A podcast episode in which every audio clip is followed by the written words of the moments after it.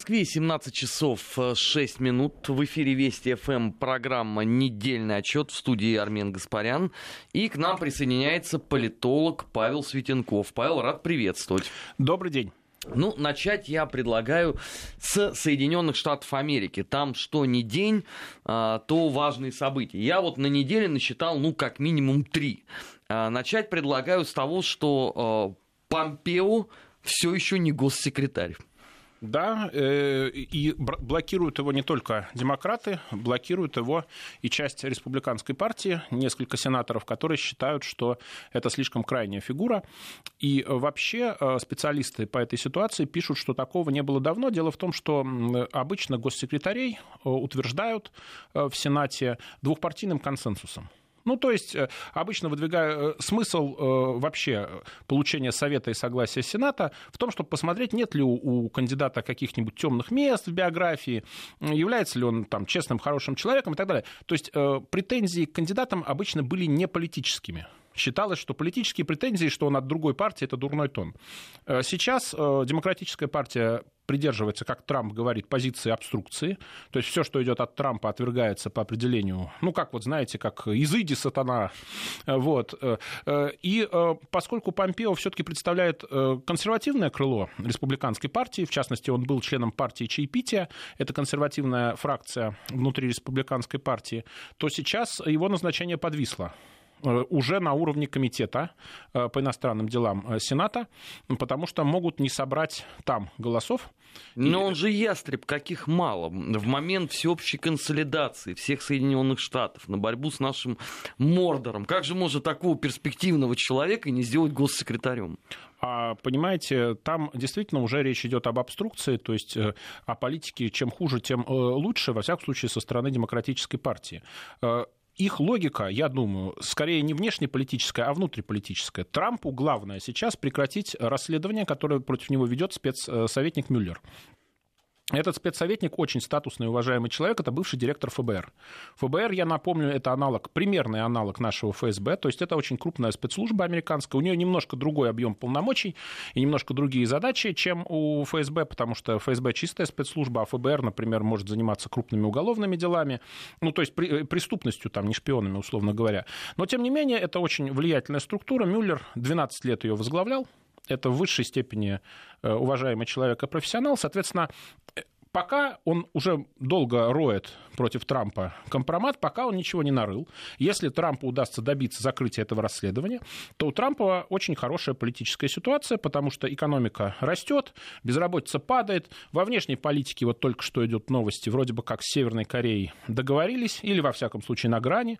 Ну, по крайней мере, Корея сказала, что она готова ликвидировать эм, э, потенциальный ядерный объект. Да, то есть если э, это будет реализовано, если Трамп встретится с Ким Чен Ыном, то это будет очень крупный внешнеполитический успех. Трамп много раз говорил, что вот, дескать, политики, они только болтают, много слов и никакого дела, а я, ну, он же бизнесмен, значит, работаю, делаю. Если удастся договориться с Северной Кореей, это будет крупный успех.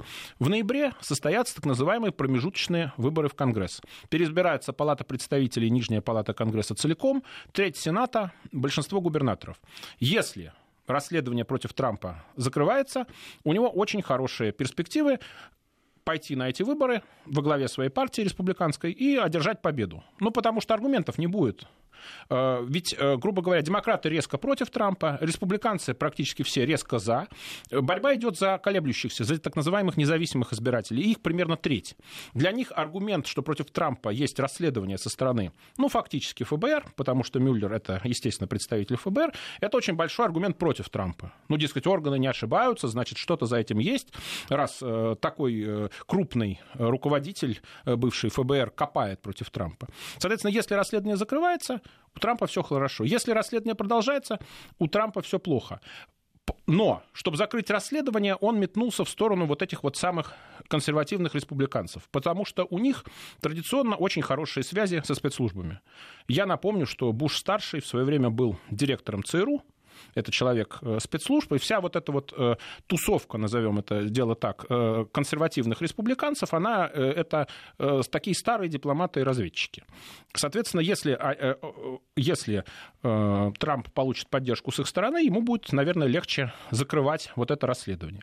Соответственно, получается, что если, республи... вернее, не республиканцы, а демократы бортанут Помпео, им вот эту вот сделку межфракционную внутри республиканцев, союз Трампа с консервативными республиканцами, удастся поставить под сомнение, а раз так, удастся поставить под сомнение и закрытие расследования со стороны Мюллера. Потому что для Трампа было бы очень хорошо, если бы Мюллер вышел и сказал, знаете, я копал, копал, копал, ничего не накопал, Трамп честный человек, Россия плохая, мы ее накажем там штрафом в 100 рублей там, и там кого-нибудь посадим на 20 дней, ну, потому что вот такого рода, понимаете, там... Ну, едва ли такое пока... произойдет. Но не для этого столько месяцев тянется эта история, чтобы Мюллер вышел и сказал, знаете, я копал, копал, копал, но а что-то вот как-то как ничего не нашел. человек в рамках правил, которые в Америке существуют, он должен будет в какой-то момент признать, что ничего не накопал.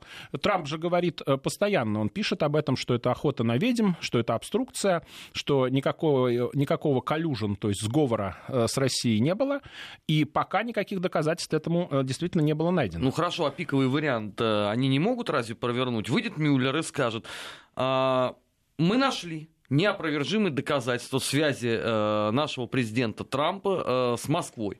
Но показать мы вам их не можем, поскольку все, что относится к оперативной деятельности Центрального разведывательного управления, не подлежит разглашению. Они это не могут. Я думаю, они это не могут засекретить, потому что это, во-первых, должны в суд они обращаться. Во-вторых, если Трамп действительно русский шпион, да, то есть должна быть процедура импичмента э, в Конгрессе. И, соответственно, проблема заключается в том, что Конгрессу надо будет что-то сказать. Ну почему? Они все до этого депутаты... замечательным образом эту схему реализовали. Когда вот у нас есть неопровержимые доказательства вмешательства России в выборы, но мы вам их не покажем, поскольку согласно правилам...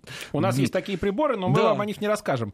Но, э, понимаете, э, информация всякая, которая раньше была секретная, она постепенно э, рассекречивается. Собственно говоря, опубликованы вон эти меморандумы Коми, то есть бывшего директора ФБР, который все время разговаривал с Трампом, они были секретные, сейчас они рассекречены, и тоже в них ничего не нашли. Трамп говорит, смотрите, это доказательство, что никакой нет ни обструкции правосудия, нет ни сговора с Россией. То есть Трампу важно, если он закрывает расследование Мюллера, он э, идет на выборы, скорее всего, республиканцы сохраняют большинство. Если же он идет на выборы в ситуации, когда есть против него расследование, и есть э, действительно жесткая антитрамповская позиция демократов, он может выборы проиграть. Тогда, если демократы получают большинство в Палате представителей, она сможет инициировать импичмент. Потому что импичмент инициируется простым большинством в Палате представителей. Это важно. А сейчас большинство республиканское, они, естественно, на импичмент не пойдут. Будет демократическое, будет импичмент. И тогда будет очень большая борьба в Сенате, потому что в Сенате требуется для отстранения президента две трети голосов. Вот. Соответственно, сейчас э, для Трампа, в общем, э, ситуация на самом деле достаточно острая. Казалось бы, до выборов еще долго, но вот судьба этого расследования, которое над ним висит, э, она очень большое влияние окажет на политические перспективы Трампа. В принципе, как президент он правит неплохо, за исключением вот этого страшного дела о связях с Россией.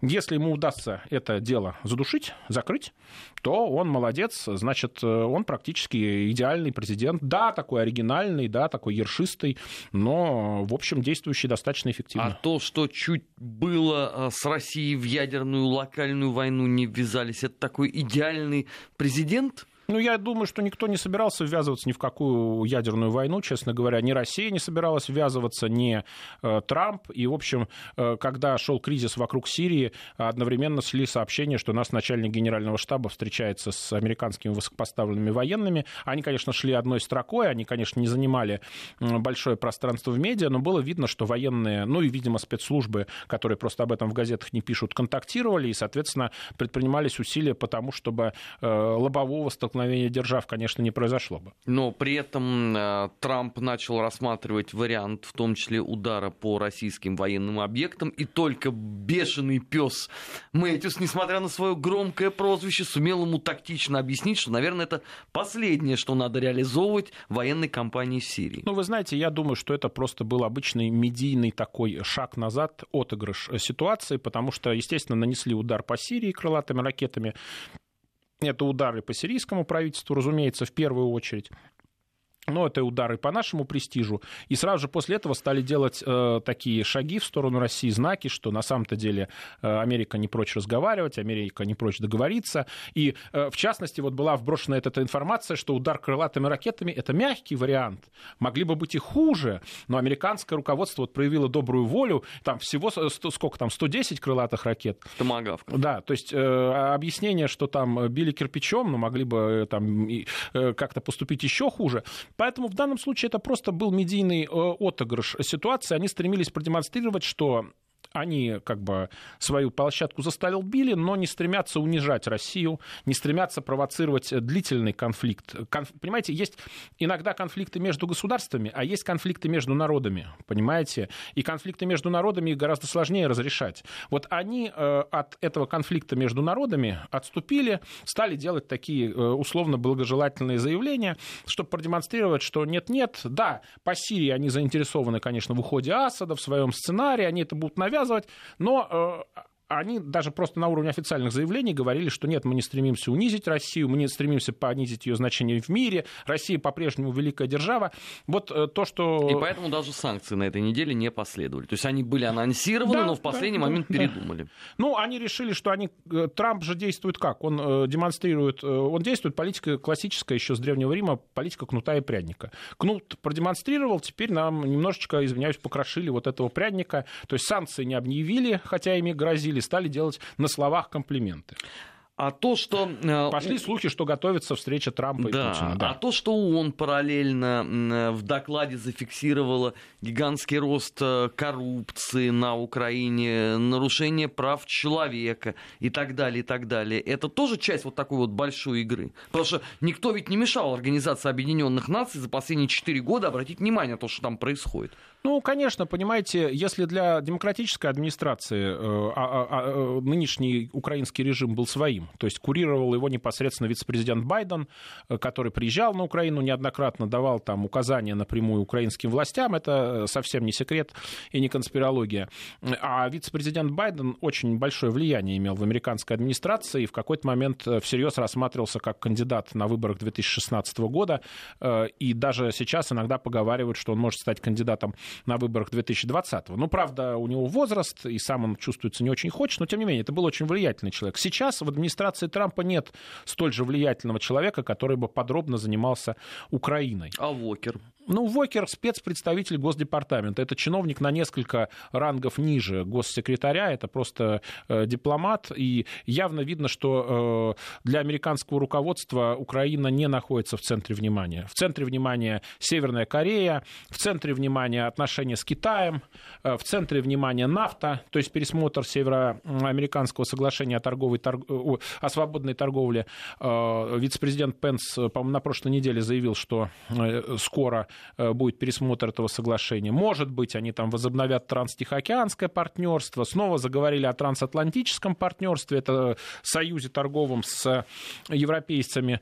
Э, правда, он и при Обаме был в проекте. То есть э, явно Украина не в центре внимания нынешнего Белого дома. Но при этом ведь лоббируют Соединенные Штаты, чтобы не допустить реализовать Северный поток-2 в том числе в интересах Украины. Ну, понятно, что они будут лоббировать, потому что для них важно, чтобы Европа зависела от США, в том числе и в плане энергоносителей.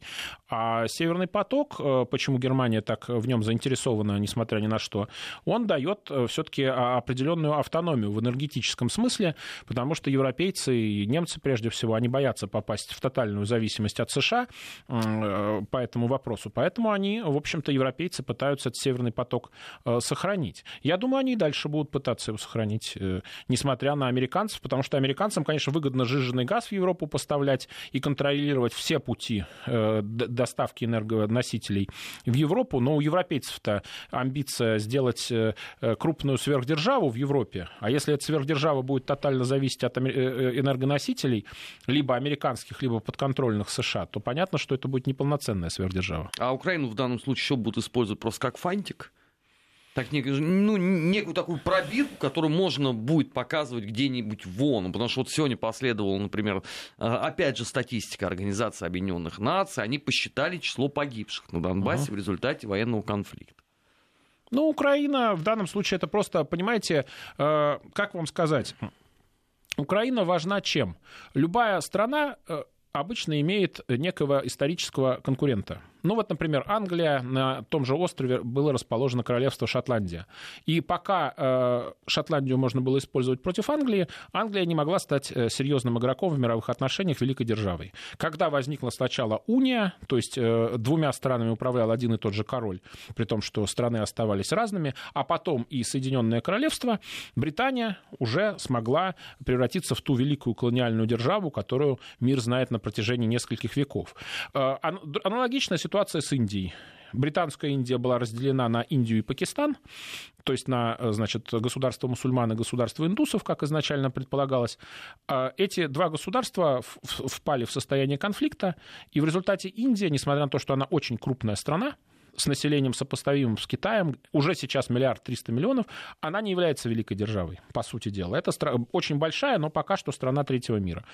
Э, за счет конфликта. В нашей ситуации Россия превратилась в великую державу европейского ранга, когда удалось, э, благодаря э, Богдану Хмельницкому, Переславской Раде, присоединить в свое время Украину. Сейчас, если у нас возникает долговременный конфликт с Украиной, он нас ограничивает, он, в общем-то, создает очень серьезный тормоз, это очень серьезный камень таких на наших руках в международной политике, то есть э, ставит под удар наш статус э, великой державы. Поэтому в данном случае Украину могут использовать вот для сдерживания России. Это правда. Э, если России удастся как-то с Украиной помириться, Россия получит большую свободу рук и в Европе и в других частях мира. Соответственно, выгодно разжигать конфликт между Россией и Украиной доброжелателям, в кавычках, кавычках, потому что... И при этом ждать, когда приедет Путин, с которым надо будет о чем-нибудь договариваться. Ну, посмотрим, о чем они, кстати, будут договариваться. Потому что Трамп-то, я думаю, будет пытаться сделать те или иные предложения. Вопрос только, насколько эти предложения будут отвечать интересам России.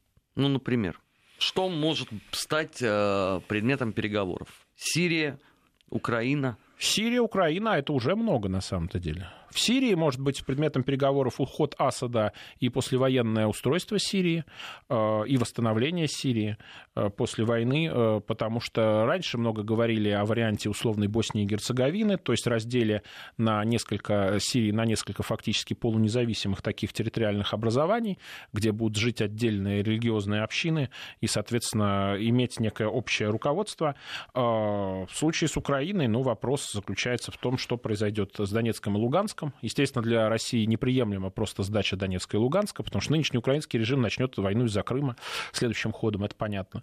Вот, соответственно... То сначала они перебьют всех русских э, на конечно, Донбассе, а конечно, а второй этап... Это, да, безусловно, это, это официально, собственно, ставится как цель, да, да. Тем более Порошенко же внес даже закон о том, что их надо лишить украинского гражданства. Я тогда не понимаю, он тем самым признает, что Крым уже в составе России, но не может же быть земля, где нет ни одного гражданина Украины. Ну, просто э, готовят за зачистку, да, в чем проблема?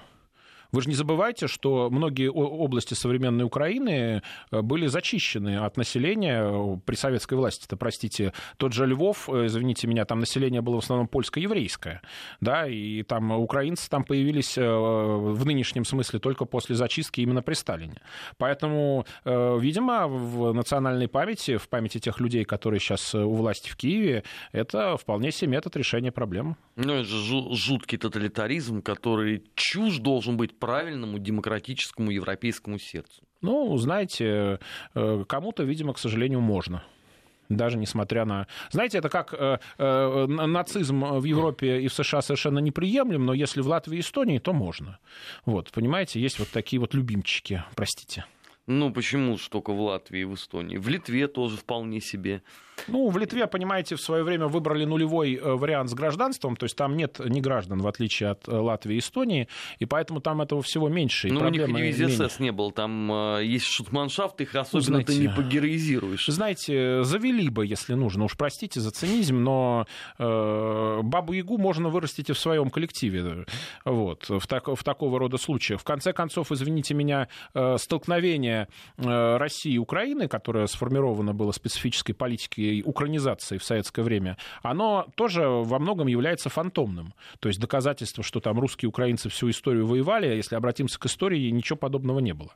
Вот. Но, тем не менее, идеологическая система была навязана с начала 20-х годов 20, прошлого века, 20-го. И, соответственно, вот сейчас она эти цветочки уже дали весьма неприятные ягодки в виде противостояния двух стран с точки зрения населения предельно друг другу родственных.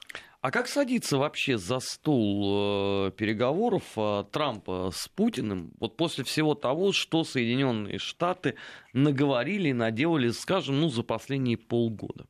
Ну, честно говоря, Соединенные Штаты говорили, но Трамп-то не говорил лично.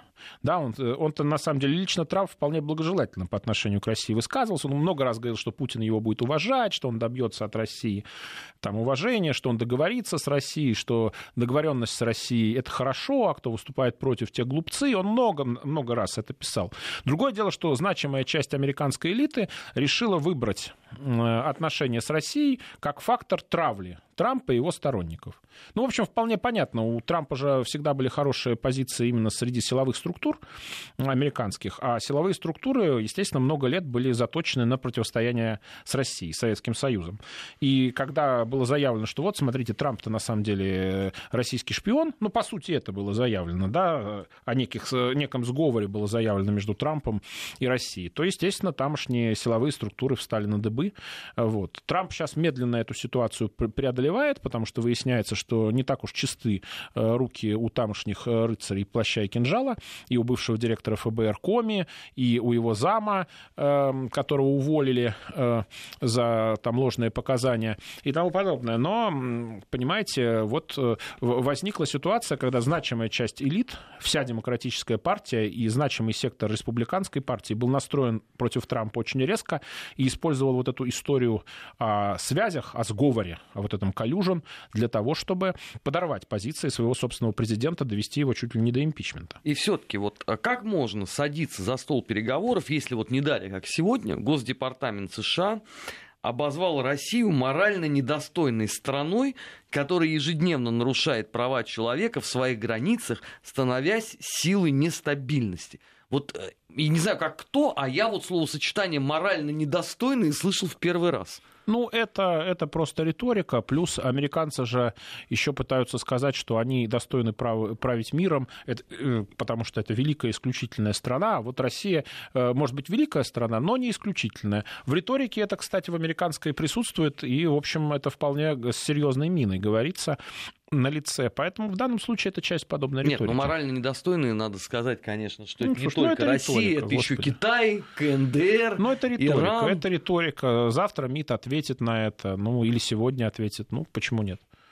Э, дипломатам свойственно ругаться, это, в общем, переругиваться, да, спорить, это часть их профессии, это нормально. Ну, едва ли это способствует, э, конечно, взаимному доверию, взаимному уважению. Ладно, это там отдельная история. Напоминаю, что сегодня в гостях э, у программы «Недельный отчет» известный российский политолог Павел Светенков. А, в первой части мы говорили про Соединенные Штаты, вторую начнем с их партнеров по глобальной политике, а, так сказать, по англосаксонскому союзу с Великобританией. Там на неделе тоже великое множество всего любопытного случилось. Оставайтесь с нами. Недельный отчет. Подводим итоги. Анализируем главные события. 17 часов 33 минуты в Москве. Э, программа «Недельный отчет» в студии Армен Гаспарян. И у нас в гостях сегодня известный российский политолог Павел Светенков. Доходим до Англии. Э, как известно, там ни дня уже нету э, без продолжения шумной истории э, со Скрипалем. Как известно, все еще нас никуда не пускают. Э, Юлю Скрипаль нам не показывают. Зато сегодня появились э, выдержки из доклада британской полиции и разведки о том, что на Скрипаля покушалась ударная группа русского спецназа, которая аффилирована с правительством России. Ну, в общем, наверное, второе можно было не уточнять, потому что если вы называете, что это ударная группа русского спецназа, как-то странно, наверное, дополнять, что они получают указания непосредственно от кабинета министров. Но между тем, им самим эта история не надоела еще. Да нет, конечно, не надоело, они будут ее копать, это же очень важный козырь против России.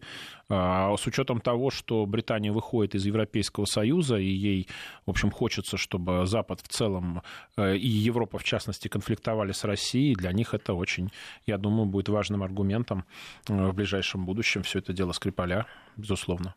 Но при этом ведь никаких доказательств не представлено. Юля Скрипаль неизвестно где. Сам Скрипаль, про него даже уже никто не вспоминает. Ну, а естественно, они все спрятаны, естественно, их предъявлять публике не будут. Э, соответственно, э, посмотрим, до чего дойдет это расследование, будут ли предъявлены какие-либо факты. Но невозможно э, воспринимать то, что там происходит, как некое расследование. Потому что если это точно газ. Потом, ой, нет, не газ, это была гречка. Потом, нет, ой, не гречка, это все-таки была какая-то жидкость. Ну, сколько можно путаться в показаниях? А параллельно там никак не могут Вы знаете, решить, где же все-таки сделали этот пресловутый Вы знаете, они, они не путаются. Есть такой стандартный метод, когда э, расследование только начинается, чтобы ввести в заблуждение вероятного противника, э, значит, демонстрируются ложные версии, чтобы, значит, противник, если он еще куда-то не убежал, не спрятался, думал, что вот, дескать, следствие идет по ложному следу. Поэтому обычно в начале таких расследований вбрасывается куча версий, как правило, ложных, и дезинформирующих и прессу, и публику, и все говорят, о, боже, какой разнобой. Но надо знать, э, что конкретно они копают. Не факт, что это попадает в средства массовой информации. А копают вообще там что-нибудь происходит? Ну вот помимо ну, этой вот, такой громкой э, пиар-компании, помимо там выходов к публике Бориса Джонсона, ну, думаю, что копают. Но по пока, пока я бы не стал тотально доверять э, средствам массовой информации, не потому, что они лгут, а потому, что им могут э, скармливать э, дезинформацию о ходе следствия или говорить, или пытаться пускать СМИ по ложному следу. Это вполне возможно. А, чтобы еще больше запугать собственное население? Да я думаю, что, собственно, это население не, не пугается. Просто для них очень важно, для английских властей, э, показать, что вот, дескать, Россия применила химическое оружие, а дальше следующим ходом, значит, они будут говорить, что вот э, все страны Запада должны сплотиться против страшной России, которая уже вот дошла до применения химического оружия, и, следовательно, допустим, в Европе следует создать э, собственную армию. Сейчас уже в Европе такие статьи стали появляться, в том числе со стороны достаточно высокопоставленных политиков, для обороны обороны от страшной России, естественно, Европейскому Союзу нужны, собственно, вооруженные силы. Правда, ну, а Великобритания, как, как вы знаете, выходит из ЕС, но если э, удастся выходя, поссорить Европейский Союз и Россию, это то, что доктор прописал. Э, Британия так действовала в Первой и во Второй мировых войнах, э, которые она, собственно, и спровоцировала, и прекрасно нагрела руки. А нам это стоило миллионы жертв, простите. А, сегодня, к моему удивлению, главной там новостной фигурой Великобритании стал не Борис Джонсон, к чему мы привыкли, как? и даже не Тереза Мэй, а принц наш Чарльз наш принц. Ну, вы знаете, на самом деле э, событие эпохальное. Э, саммит глав э, так называемого Содружества провозгласил, что принц Чарльз будет следующим главой Содружества. Что такое Содружество? В старых советских учебниках его называли Британское Содружество. Позднее стали писать так Содружество в скобках Брит с точкой, то есть тоже британское. Э, Содружество — это сообщество бывших, э, как считается, бывших британских э, колоний, которое возглавляется английской королевой.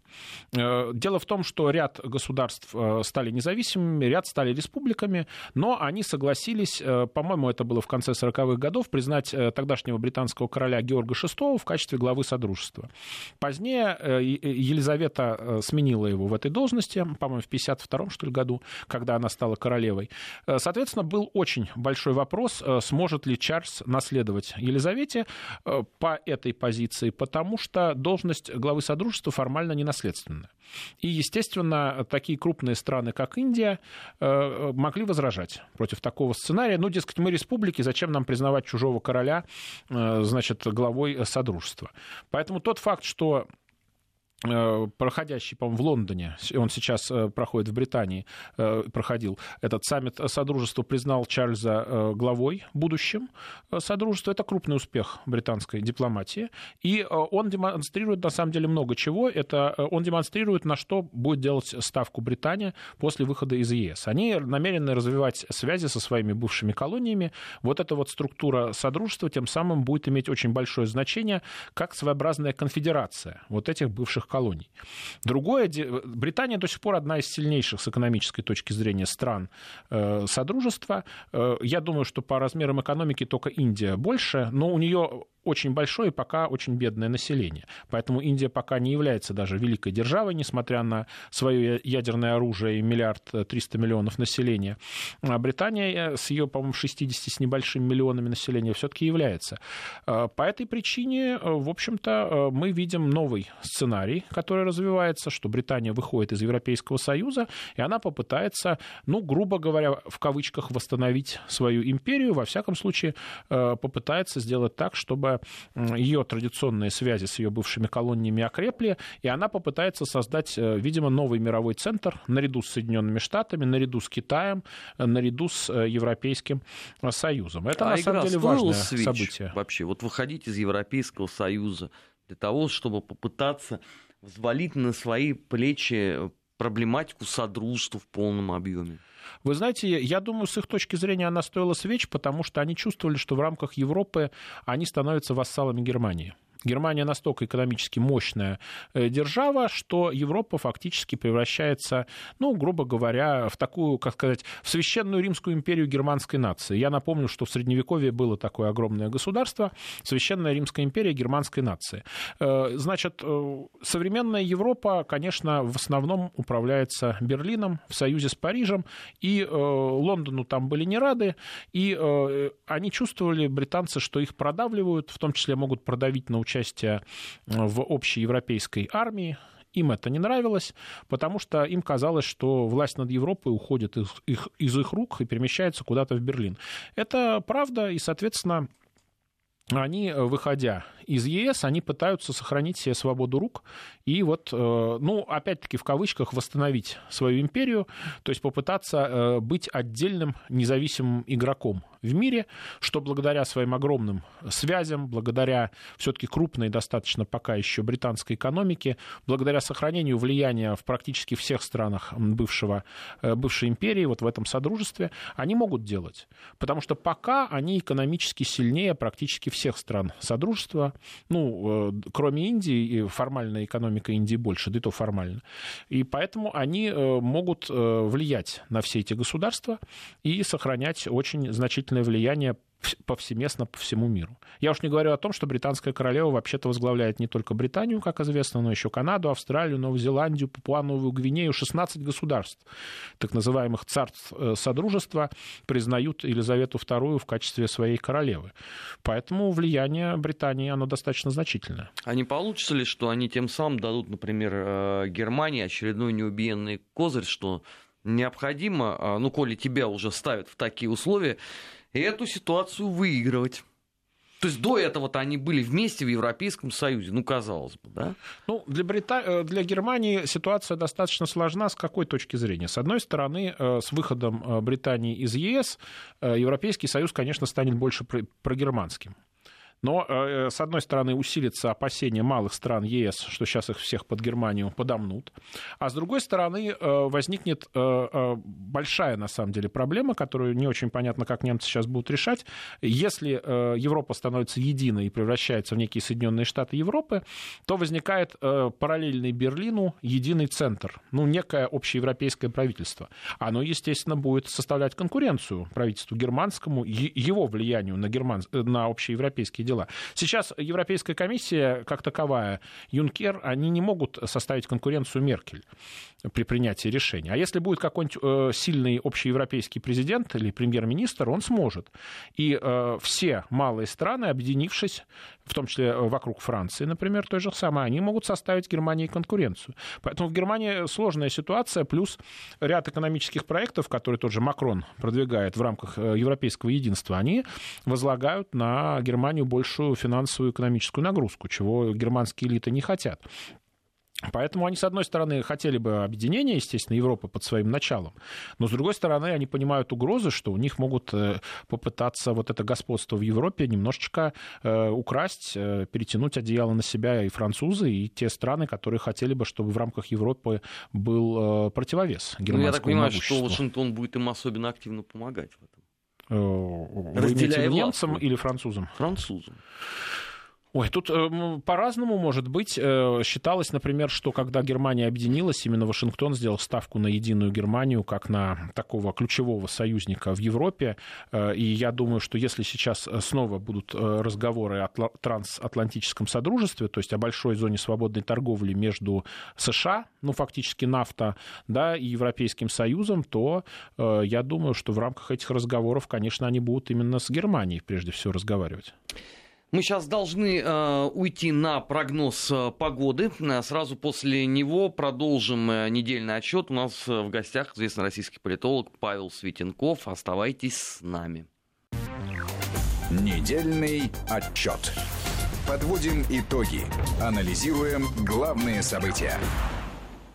17 часов 47 минут в Москве. Продолжаем программу «Недельный отчет» в студии Армен Гаспарян. И у нас в гостях политолог Павел Светенков. Павел, не могу не обсудить. Значит, вся прошлая неделя, ну, по крайней мере, ее конец, э, прошел под э, знаком Сирии. Угу. В последние, условно, дня 3-4 как-то все, ну, если совсем уже не ушли от этой темы, то лишний раз ее не вспоминают. Хотя не далее, как вчера, э, последовало, на мой взгляд, очень знаковое заявление министра иностранных дел России Сергея Лаврова о том, что да, Запад нас просил лет 10 назад э, не поставлять Сирии новейшее вооружение. У нас были моральные обязательства, теперь у нас моральных этих обязательств нету. И мы размышляем о том, чтобы предоставить э, правительству Сирии новейшие комплексы, ну, то есть одни из новых, скажем так, С-300. Ну, посмотрим. Э, сейчас американцы продемонстрировали силу. Э, соответственно, вопрос, э, начнутся ли переговоры о будущем Сирии и насколько они будут успешными. Я думаю, что сейчас э, стороны сделали паузу именно для этого. То есть, возможно ли ситуация, когда Россия и Запад договорятся о судьбе Сирии, потому что есть очень много противоречащих интересов в этом регионе. Раньше попытки договориться к успеху не приводили. Соответственно, посмотрим, насколько возможны договоренности сейчас. То есть, вполне возможно, возможно, что будет эскалация, и Россия действительно поставит ПВО Сирии, просто потому что с Западом не удастся договориться. Пока, насколько я понимаю, ставка все-таки на договоренности. Пошли слухи о предстоящей встрече Трампа и Путина. Это несмотря на вот эти вот э, расследования в Америке страшного сговора между Трампом и Путиным. Понятно, что все газеты будут писать, что Путин Трампа за, за, загипнотизировал там, и Путин, э, и Трамп рассказал Путину какие-нибудь великие тайны. Я думаю, CNN это непременно напишет что-нибудь подобное. Э, соответственно, тем не менее, вот э, речь идет о встрече я думаю, что она состоится, скорее всего, после того, как Трамп встретится с Ким Чен Ыном, потому что там-то сейчас уже, в общем-то, понятно, о чем они договариваются, и там во многом, э, скорее всего, э, ну, во всяком случае, при встрече с севернокорейским лидером успех весьма вероятен, и Трампу нужно это продемонстрировать. Потом он, видимо, сможет э, встретиться с Владимиром Путиным так на какой-то фундаментальной основе, не только на каких-то саммитах J20 или чего-то подобного.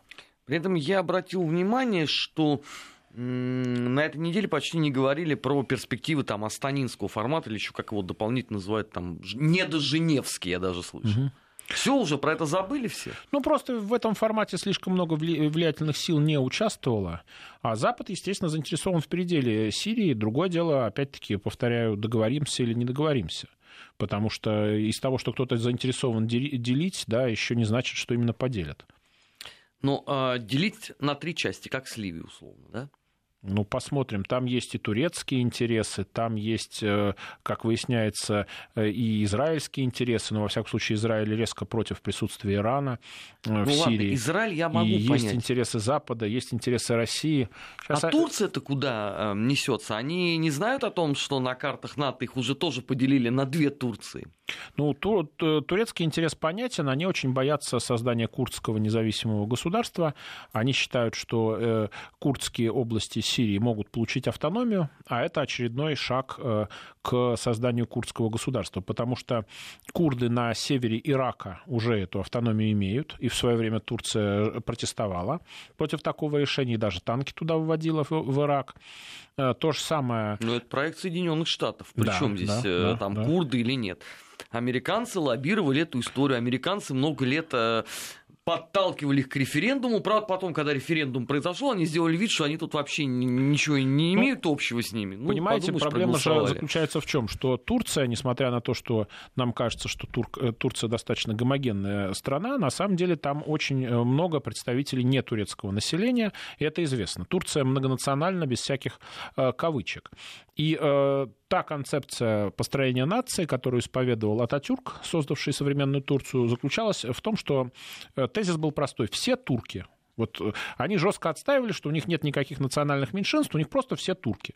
Если они говорят, что есть какие-то национальные меньшинства, это сразу приводит к фрагментации Турции, ставится под вопрос э, территориальная целостность.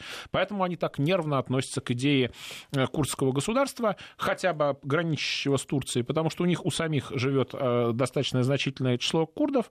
Если они потребуют автономии, то автономии или каких-то там преференций могут потребовать и турецкие грузины, которых там много, и больше что многие специалисты считают самого Эрдогана турецким грузином, хотя он турецкий националист и такой религиозный деятель, но тем не менее. Ну, он же националист, я так понимаю, в парадигме Аватюрка, все турки. Ну, да, а да, вовсе да. не там э, поделить. Ну, а там никакого... Э, не, ну там, э, там были проблемы, естественно, та партия, которую представляет Эрдоган, она классическим военным, которые отстаивали именно концепцию Ататюрка, длительное время противостояла, то есть там уж отдельный политический процесс, но тем не менее. Соответственно, сразу сразу же, ну то есть возникнет ряд проблем с национальными меньшинствами, которые прекрасно помнят на самом деле о своем происхождении. То есть э, э, не было бы проблемы, если бы они теряли свое национальное сознание, ну просто там люди немножко по-разному выглядят. Он в Бразилии есть бразильцы белокожие, есть бразильцы чернокожие, но тем не менее они все себя считают бразильцами, там чернокожие себя не выделяют, там Пеле не, не считает, что он не бразилец, хотя он э, чернокожий, и значимая часть населения Бразилии чернокожая. А в Америке, например, есть разделение, то есть чернокожий американец американец, э, он себя не будет путать с белым и считать, что они с белым, значит, э, к одной нации принадлежат. Там очень серьезные ну, проблемы. засудит за это. Да, там очень серьезные... То есть, понимаете, тут еще э, вопросы национального самосознания очень большие. Вот в Турции они боятся, что как только возникнет вопрос курдской автономии или курдского государства, сразу же вот эти вот все проблемы, которые просто под спудом были задавлены сначала военными диктатурами, а потом нынешним правлением Эрдогана, они сразу полезут, эти проблемы, и э, турки этого боятся. Поэтому э, в Сирии они жестко выступают, естественно, против курдской автономии. Не потому, что им курды не нравятся, им не нравится ситуация, когда у них государство посыпется.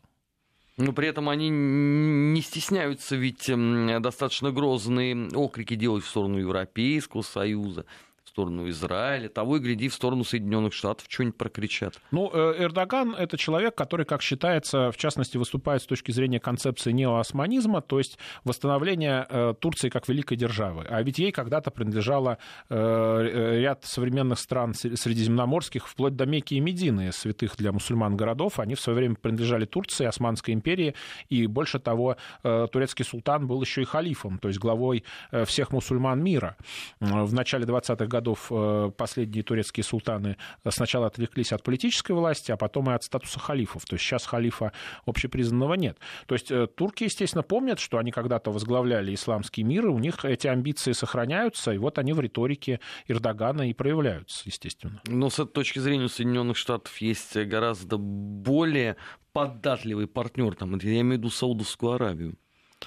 Ну, Саудовская Аравия, конечно, сейчас в сложной ситуации, потому что э, после того, как Обама договорился с Ираном, э, значит, статус Ирана поднялся, и поскольку Иран является, э, естественно, таким историческим противником Саудовской Аравии в силу разных идеологических систем, очень разных, потому что э, Саудовская Аравия абсолютная монархия, Иран республика, пусть исламская, э, в Иране зовут шииты, э, то есть очень специфическое направление ислама, э, Саудовская Аравия ваххабиты, то есть, ну, там куча противоречий. И при шахе, при шахе, конечно, лидером региона был Иран.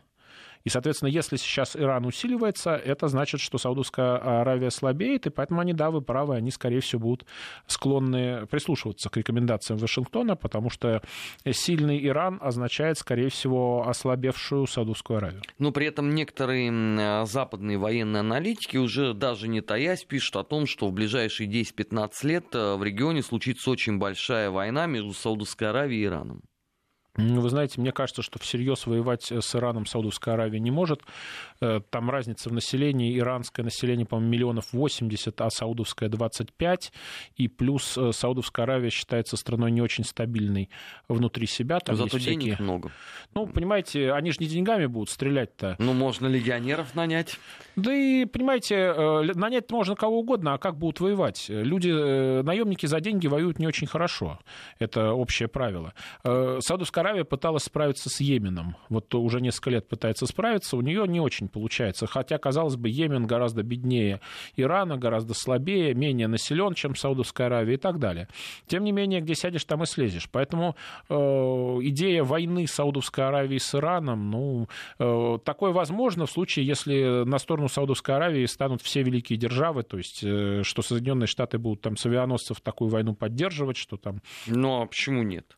Деньги же есть у Саудовской Аравии, ну, можно деньги. купить. Самая крупная же сделка по продаже оружия принадлежит сейчас именно саудитам, Да, да, да. а Но это известно, что Трамп, когда в начале своего правления приехал в Саудовскую Аравию, он большую сделку заключил. Поэтому я думаю, что вряд ли война... Может быть, им и хочется войны, но э, не факт, что они так, в такой войне способны победить. А проблемы с э, Саудовской Аравией внутренние большие, потому что это абсолютная монархия, и вопрос о том, а на каком основании королевская семья правит, он может быть поставлен в любой момент. Э, Абсолютные монархии для современного мира, как правило, не свойственны. Они сохранились только вот в таких вот мусульманских, очень богатых э, нефтяных странах, где э, правитель может лояльность подданных просто купить. Да, то есть всем дать денег. Будьте лояльны мне, а я вам всем дам денег, всему населению страны. В нефтяной э, стране, где население сравнительно небольшое, а денег очень много, такое возможно. Когда э, были арабские первые революции, кувейтский эмир, э, испугавшийся этих революций, э, сейчас э, вспомню, по-моему, единовременно они несколько тысяч долларов выплатили каждому гражданину страны и э, сказали, что бесплатно кормить будут год. Понимаете? Ну вот, чтобы было понятно, да, как, как покупается лояльность в такого рода э, режимах. Ну, хотя формально Кувейт уже не, не абсолютная монархия, но логика примерно та же. А на этом все. Недельный отчет с э, политологом Павлом Светенковым. В следующем часе программа «Бывшие».